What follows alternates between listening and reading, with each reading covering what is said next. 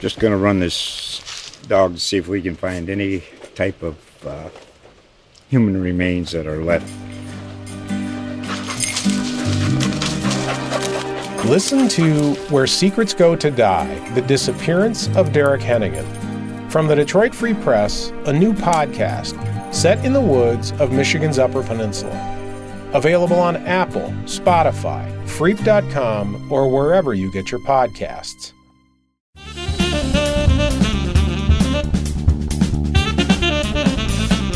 Hello, Holland Sentinel listeners. You are hearing a special edition of From the Newsroom, the weekly podcast put out by the Holland Sentinel.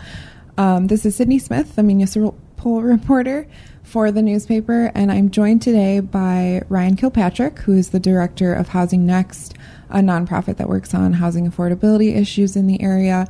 And Ryan has joined me before on the podcast, but we're going to talk about um, an update on what he's been doing. He's been in his position for about nine and a half months now. And we're going to talk about the communities he's worked with and uh, just in general, how's it going with affordable housing in the area.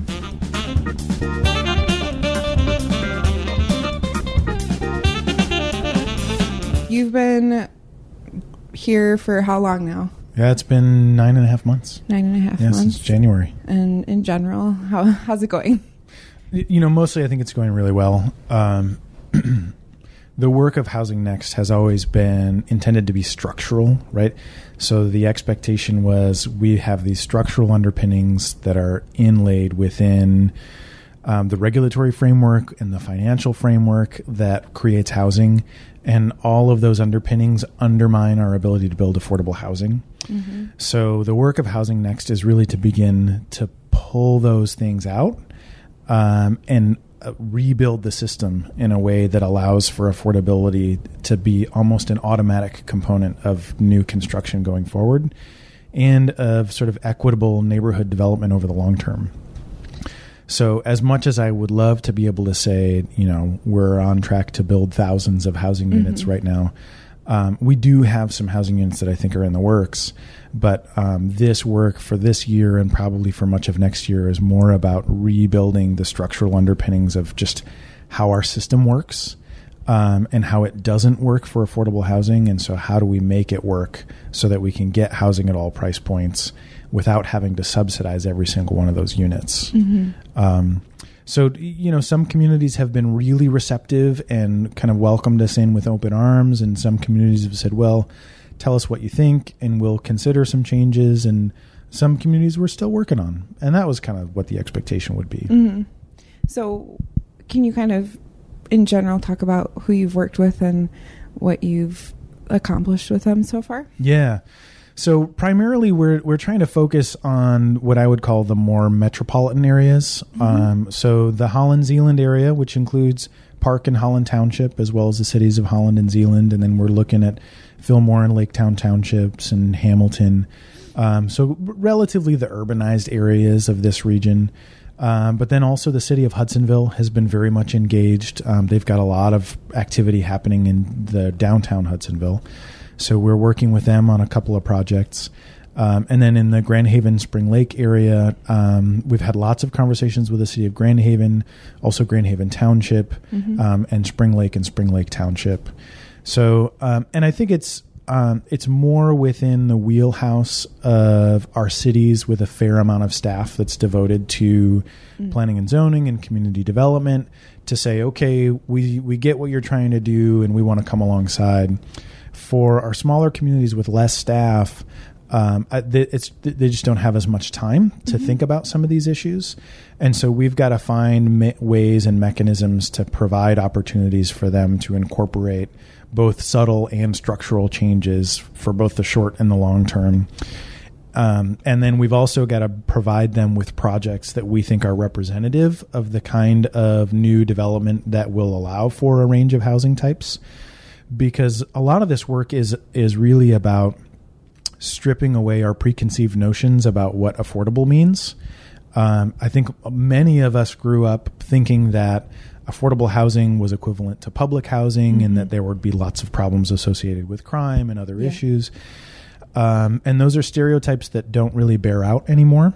Um, but when you haven't seen good examples of mixed income communities um, that were done well, then it's very reasonable to continue to have some apprehension. Uh, and so, what we've got to do with some of those co- communities is really set new examples of how to do things well and partner with the community to figure out how do we get something done that feels comfortable mm-hmm. and still pushes the boundaries, uh, both in terms of density and affordability. So, can you think of an example of a city? It doesn't have to be in this area, but mm-hmm. where the you know a good example has been set. Yeah. Um, so I think we're in the process of doing that right now. We have two projects that are in the works where um, we're first trying to figure out what can we make work on the on the land, right? So mm-hmm. we've got um, land that is available to us, and we're we're testing um, how many units can we build and still have it feel good from a resident perspective and from mm-hmm. a neighboring um, property owner's perspective. Um, and then how do we build in the financial structure to make sure that there's a, the right amount of affordability? And on those projects, there's a lot of back and forth between us and city staff about you know what's comfortable, what's not comfortable, um, and so we we continue to kind of push here and there to see you know how how much change can we exhibit in the short term and and how much work do we need to do for the long term on sort of reshaping local zoning practice or building practice. Um, so part of what those projects are about is testing the current system to see to what extent can we initiate change within the confines of current zoning, mm-hmm. um, and to what extent do we really need to use these tests as prototypes to better understand the the really structural changes that we have to make over the long term. I would imagine that there's some level of pushback from people who, because changing a whole system historically, there's always pushback yeah. to that. Um, what is your experience there? Um, so it's really more about unpacking the mm. standards that are embedded in current zoning. Uh, so for anybody that's been around a zoning ordinance in West Michigan recently, um, they're all relatively the same. Mm-hmm. And the reason for that isn't because it, every community is the same. It's because we sort of have adopted and borrowed standards from other communities across the state when we've seen them work well in other places. Um, but they're not specifically thought through or articulated in a way that's representative of one community versus another. And so that's why when you drive into a traditional single family subdivision, there's not a lot of distinction from one to the next. Mm-hmm. And there's not a lot that would tell you you're in Holland Township versus Park Township versus Spring Lake Township. Uh, and so helping our communities to unpack some of those standards and, and, to be clear about the fact that they're not the current standards aren't articulating something that is integral to the existing character or the fabric of that community. It's a standard that's been borrowed from hundreds of other communities across the state and across the country. Um, and so they are fully free to redefine what those standards say and what they mean and how they're implemented um, and that begins to open up some doors of imagination to begin to think about well, how could the community grow? Um, and in what ways do we want it to grow? And what are the architectural standards and what are the building typology standards that we want to put in place? Um, and part of that exercise is thinking about what could our communities look like a hundred years from now, and mm-hmm. then how do we work backwards from there? Assuming that we have a five year goal for affordability, mm. but um, that if if we're thinking about hundred year life cycles, the, a lot of the stuff we're building today isn't going to last that long.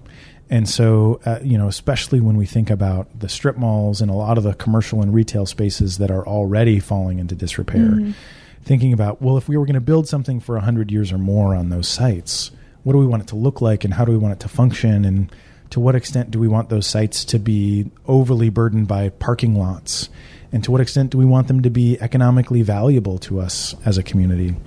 So when we have those conversations, when we can unpack all of that and say there's there's not pressure for you to make a, a sweeping change overnight today, um, but we are going to continue to nudge you in that direction so that over the next year or two years, um, we are getting some more comprehensive reform um, thinking about what how we can imagine our communities for the long term is a helpful exercise. Mm-hmm. So I wanted to talk specifically about Holland mm-hmm. because that's where we are, and uh, you've been you've spent a lot of hours, it seems, with Holland. So can you talk a little bit about what you've done with the city so far? Yeah. So the exercise that we've really gone through, and this was kind of a partnership uh, between Housing Next and city staff, was to really prepare city council um, for the expectation that there was going to be this request for a payment in lieu of taxes that had to do with the low income housing tax credit. Um, and so in the beginning, we talked really a lot about um, what does the current master plan say? They adopted a new master plan in 2017. Uh, wanted to make sure that we had some new council members and some um, more experienced council members that they were all on the same page in terms of what the plan calls for. Um, but then also to make sure they understood what tools were available and what constraints were in the system, right? We've got to comply with the Fair Housing Act. Uh, we've got to comply with all the civil rights legislation. Um, and so setting the table with all of those expectations. Um, and then to say, to be clear about the need for affordability and the impact that um, affordable housing across price points has on our workforce and on our companies' abilities to grow. We wanted to be sure they were all completely aware of that. Um, but then the next part was really to help them begin to define what do they want out of a project.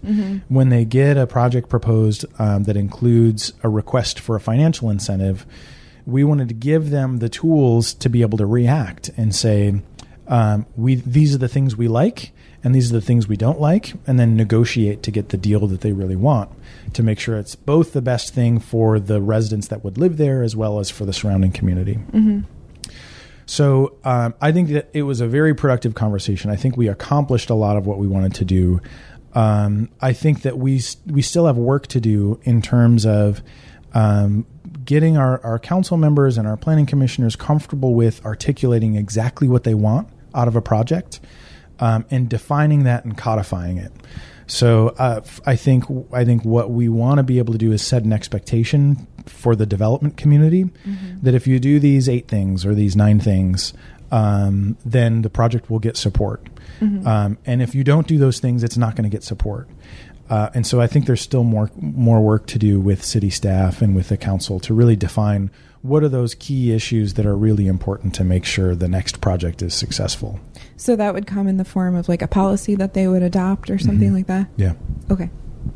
Um, and what is next for you with the city? Do you have any more meetings with them set up or Yeah. So timeline? Yep. So we're having conversations with staff. Um, I think we'll be back in front of the council in November to have more of this conversation.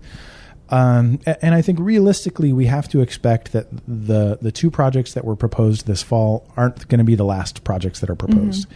And so, uh, I, you know, I think we were all um, put in a position with those two projects where everything was very reactionary uh, because all of the policies weren't quite in place yet to know exactly what kind of project do we want and how do we want it to look and feel and function and what's the um, municipal services agreement going to look like. So we've built a lot of that groundwork now with these projects, um, but we've got a little more work to do before any additional projects get submitted, and we just want to make sure that they're ready and able to react early, so that you know. Again, I think with either of those projects that had been proposed, there could have been an opportunity in May or June to have said you, you got to you know check the box on these eight or nine things, um, whereas instead we had a lot of back and forth negotiation while we tried to figure out exactly what it was that the council wanted and the neighbors wanted and all of the other constituents wanted. Um, and so, what we need to do now going forward is really set the stage with a lot of clarity with public input about what are the things we really expect these deals to provide to the neighborhood and to the city. Um, be clear about that. And then, when a project meets those standards, we make sure it gets through. and just to backtrack a little bit, you're talking about the general capital proposal on Seventh and River, Mhm. and then the Samaritas one at River and 16th, Yes. and those had different outcomes. Yeah. Yeah. So the Samaritas project was supported with a payment in lieu of tax agreement. Um, and basically, what that is, um, is it's an agreement because the developer is a nonprofit entity, they don't have to pay any taxes. Um, so what the state housing and development authority does is they put a, a requirement on the developer that says we know you're tax exempt, but we're going to force you to enter into an agreement with the local municipality for a payment in lieu of taxes, which would be uh, the developer has to pay the city a portion, a percentage of their annual revenue from rent. Um, and so th- at the end of the day, the city felt comfortable with the Samaritas proposal and didn't quite feel comfortable enough with the general capital proposal. So the Samaritas um, project is able to move forward to the state for an application, and the general capital project has they've got work to do if they want to continue to pursue that site. Why do you think the outcomes were different? What was your perception? Um, I- I think that uh, broadly, uh, downtown, specifically um, 8th, 9th, 7th Street, uh, maybe even a little bit north, um, downtown is a cherished part of the community. Yes. Right? uh, there is an extremely high quality to almost all of the building stock that's in that area. There has been a lot of intentionality over decades that has gone into the investments in those districts. Um, and I think that what we weren't able to do prior to the the need for a decision, and we were on this deadline that's sort of imposed by the deadline that MSHDA sets for when projects Yeah. can submit. Yeah, I think that makes council nervous. sometimes. Yes, right. So they had this deadline that they had to meet, and what we weren't able to do was help them articulate exactly what they wanted to get out of a project. Right. So we had a sense. I think we did a lot of important work around the financing, and When you say sorry, when you say we, who do you mean? Uh, so when I say we, I'm thinking about um, the combination of staff and neighborhood stakeholders and uh, city council and Housing Next. Okay. Sort of the collective body that was all kind of negotiating over is this Okay. the right project in the right place? So I guess the royal we, right? um, what we weren't able to do was collectively decide on what do we expect this project to produce in this very cherished location. Um, and we need to very, be very clear about what the expectations are going forward for properties in those areas so that a developer can come to the table with a, a clear understanding that if I want to build something on this site, these are the expectations. Um, just like we would normally have in any other neighborhood, I think the bar is just a little bit higher in that immediate downtown. Yeah. And we've got to be clear about where is the bar set and what does the developer have to do in order to get over it. I think it also, from what I've seen from city council, they get they don't love when you come in and your plan's already fully Yeah. done. um, but Samaritas was they had a pretty clear plan of what they wanted to do, but you know the location was different. They're serving a different population of people. Do you, what do you think was the selling point? I guess for city council there. Um, I, I I would hate to try to guess at the individual perspective of each council member. Um, I think that project was um, a little bit more familiar uh, in terms of we've got five senior housing projects already in the city. Um, the understanding of um, Samaritas being a nonprofit agency um, that isn't isn't just in this for a buck, but has this long term mission. Um, I And think they're local, right? Not uh, Holland, but yeah, they're, they're, Michigan, based. Yep. Um, they've got an office in Grand Rapids, um, and I wouldn't say I wouldn't say that being local or not local um, was a deciding factor. Okay. But I think the expectation that um, it's a project to do good for the community uh, was an underlying factor there. Um, and frankly, there was a fair amount of back and forth in terms of the the project design, um, the financing. So there was a lot of negotiation over that project as well. Um, but that location, uh, you know, as we were just talking, it's not it's not as endemic to that cherished part of downtown. Um, and so I think there were a lot of folks who felt like it, it didn't have to be quite as perfect. Um, and and many many people really feel like if it's going to be downtown, we got to get it right, and we got to get it right the first time. Yeah, even the design of the General Capital Project was interesting for downtown. And it's just like quite a proposal. yeah, yeah. You know, it was gutsy. yeah, it was. Yeah. That's the word I was looking for. Um, so aside from like, you know, after there was a lot of people at the meeting when that when General Capital's proposal was denied that came Mm. up and spoke Yeah. about the need. Um, is that something that you hear a lot? Like you're working with all these government officials, but do you hear from the community too? Uh, I do. So uh, probably not as much as our counterpart at the Lakeshore Housing Alliance. Okay. Um, there, Lynn Raymond at LHA is really in the weeds um, with those organizations and doing incredible work to support all of our housing agencies uh, across the county. Um, so I spend a lot of time doing public engagement, kind of just talking about the issue of affordability. Yeah. And so I'll be at Rotary Club or at a church group meeting or at a Chamber of Commerce meeting. Um, and inevitably, at every one of those sessions, I have five, six people who come up to me and they tell me a story about a family member, about a son or daughter who's aging and has disabilities, and they're trying to find a place for them to live. Um, about an experience that they had 10 or 15 or 20 years ago or are struggling through now. So um, I, I think it's one of those invisible issues, right? I mean, none of us are, are feeling real comfortable if we're struggling to find housing about broadcasting that to everybody. Right. Um, but it's an issue that we all deal with, right? And especially in a tight housing market, um, until you're given a comfortable space to say, yeah, I know what that feels like. We got to find a solution to this. Um, I think we all feel sort of the sense of competition about, you know, am I making it in the world and am I comfortable in my place? Um, and having those community conversations around, you know, this lack of affordability is really affecting all of us. None of us can spread our dollars as far as we used to be able to when it comes to our housing choices. Um, and just being able to have those honest conversations in the community is important because there's a lot of perspectives out there. Yes, there is. um, so, just going back to the city real quick, in all your work with them so far, and are you p- kind of putting together this policy for them, and it's something they'll look at, or um, how's that working? No, um, I'm really at the table as a partner. Okay. Um, so, because of, of my background doing real estate finance and economic development and urban planning, um, I'm a resource for the city. Um, and so, when they want my opinion, I'm happy to offer it. Um, and when they tell me, you know, they don't want, they don't care about what I think, that's totally up to them.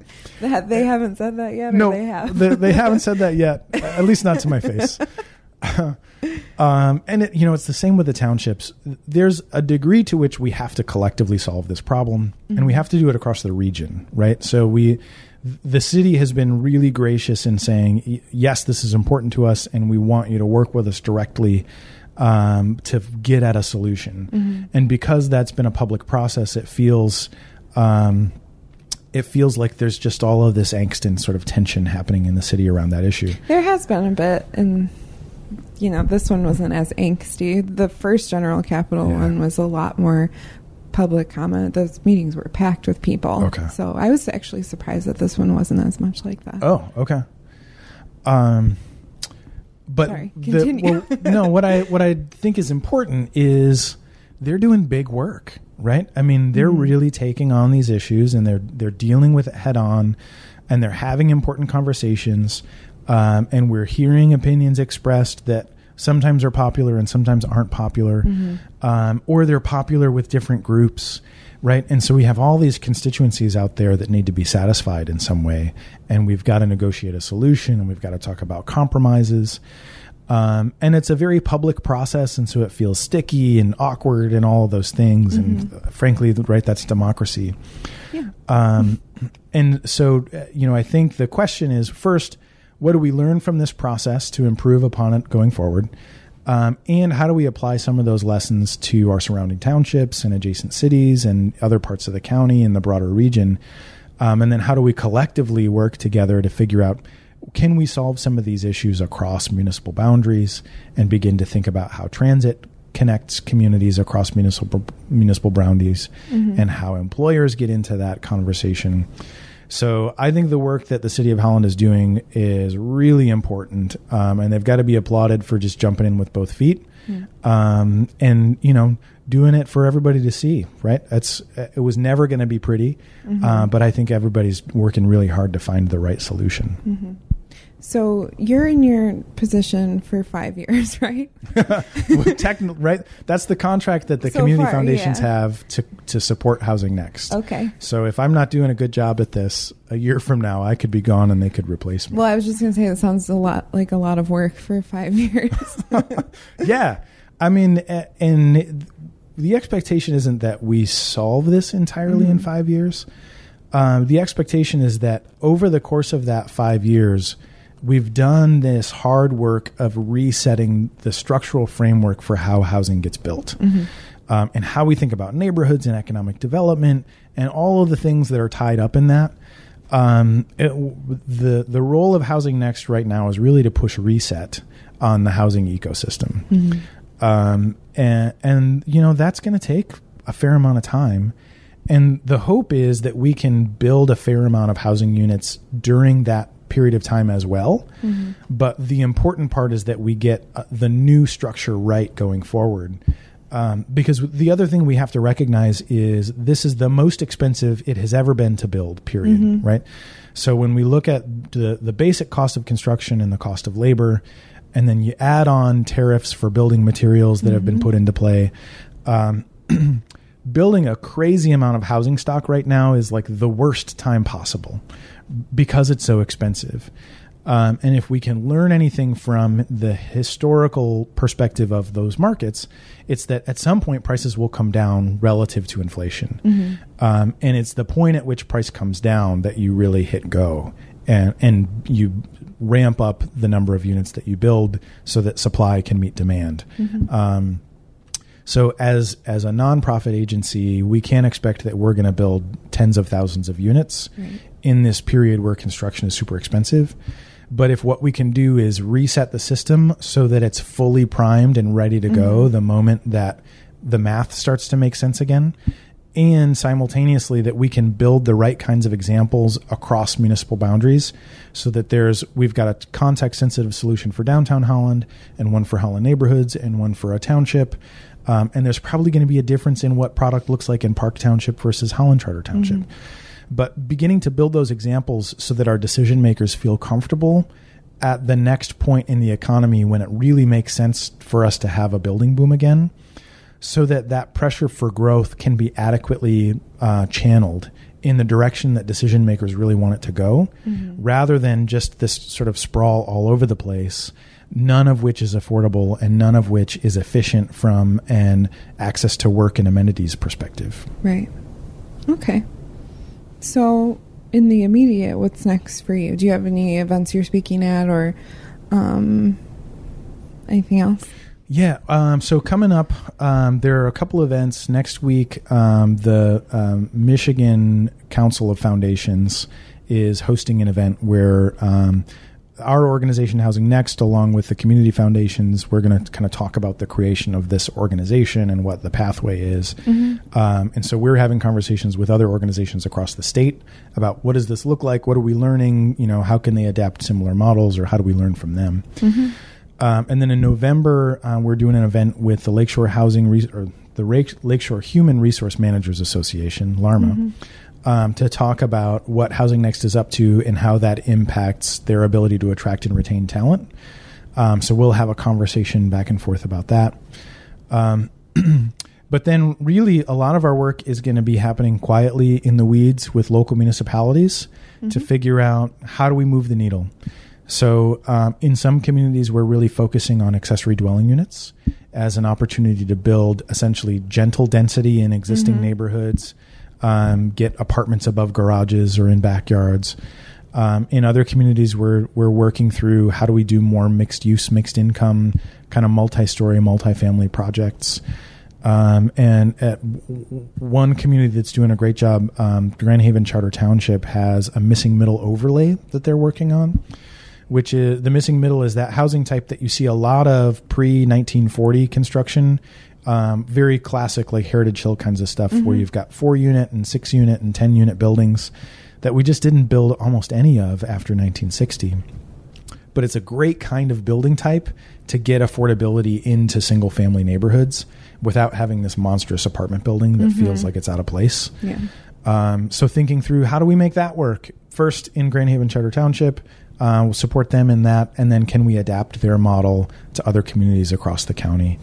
Um, and so it's those incremental but systemic changes that we're really going to spend a lot of time on over the last, next six to twelve months. Okay. Busy. yeah, yeah, Um, So you'll just have to keep us updated. yeah. Well, and and I think anytime something's upcoming, uh, I'm happy to to keep you informed and come back in for another chat. Yeah. Good. Well, do you have anything else that you'd like to chat about or add? Um, you know, I think primarily just that people's stories are important. Um, that what we're trying to do is get this right for the long term. Um, and so if if there's a, a feeling out there in the community that uh, we're missing an important element, or um, that in some way we could improve this effort, we want to hear from those folks. So housingnext.org is our website. Um, they can reach me at ryank at housingnext.org. Um, I, you know, we're very interested in community input across the landscape, so we want to hear from people. Okay. Well, thank you very much for Yeah, thank you. the update and your work in the city. Yeah, thanks, Sydney.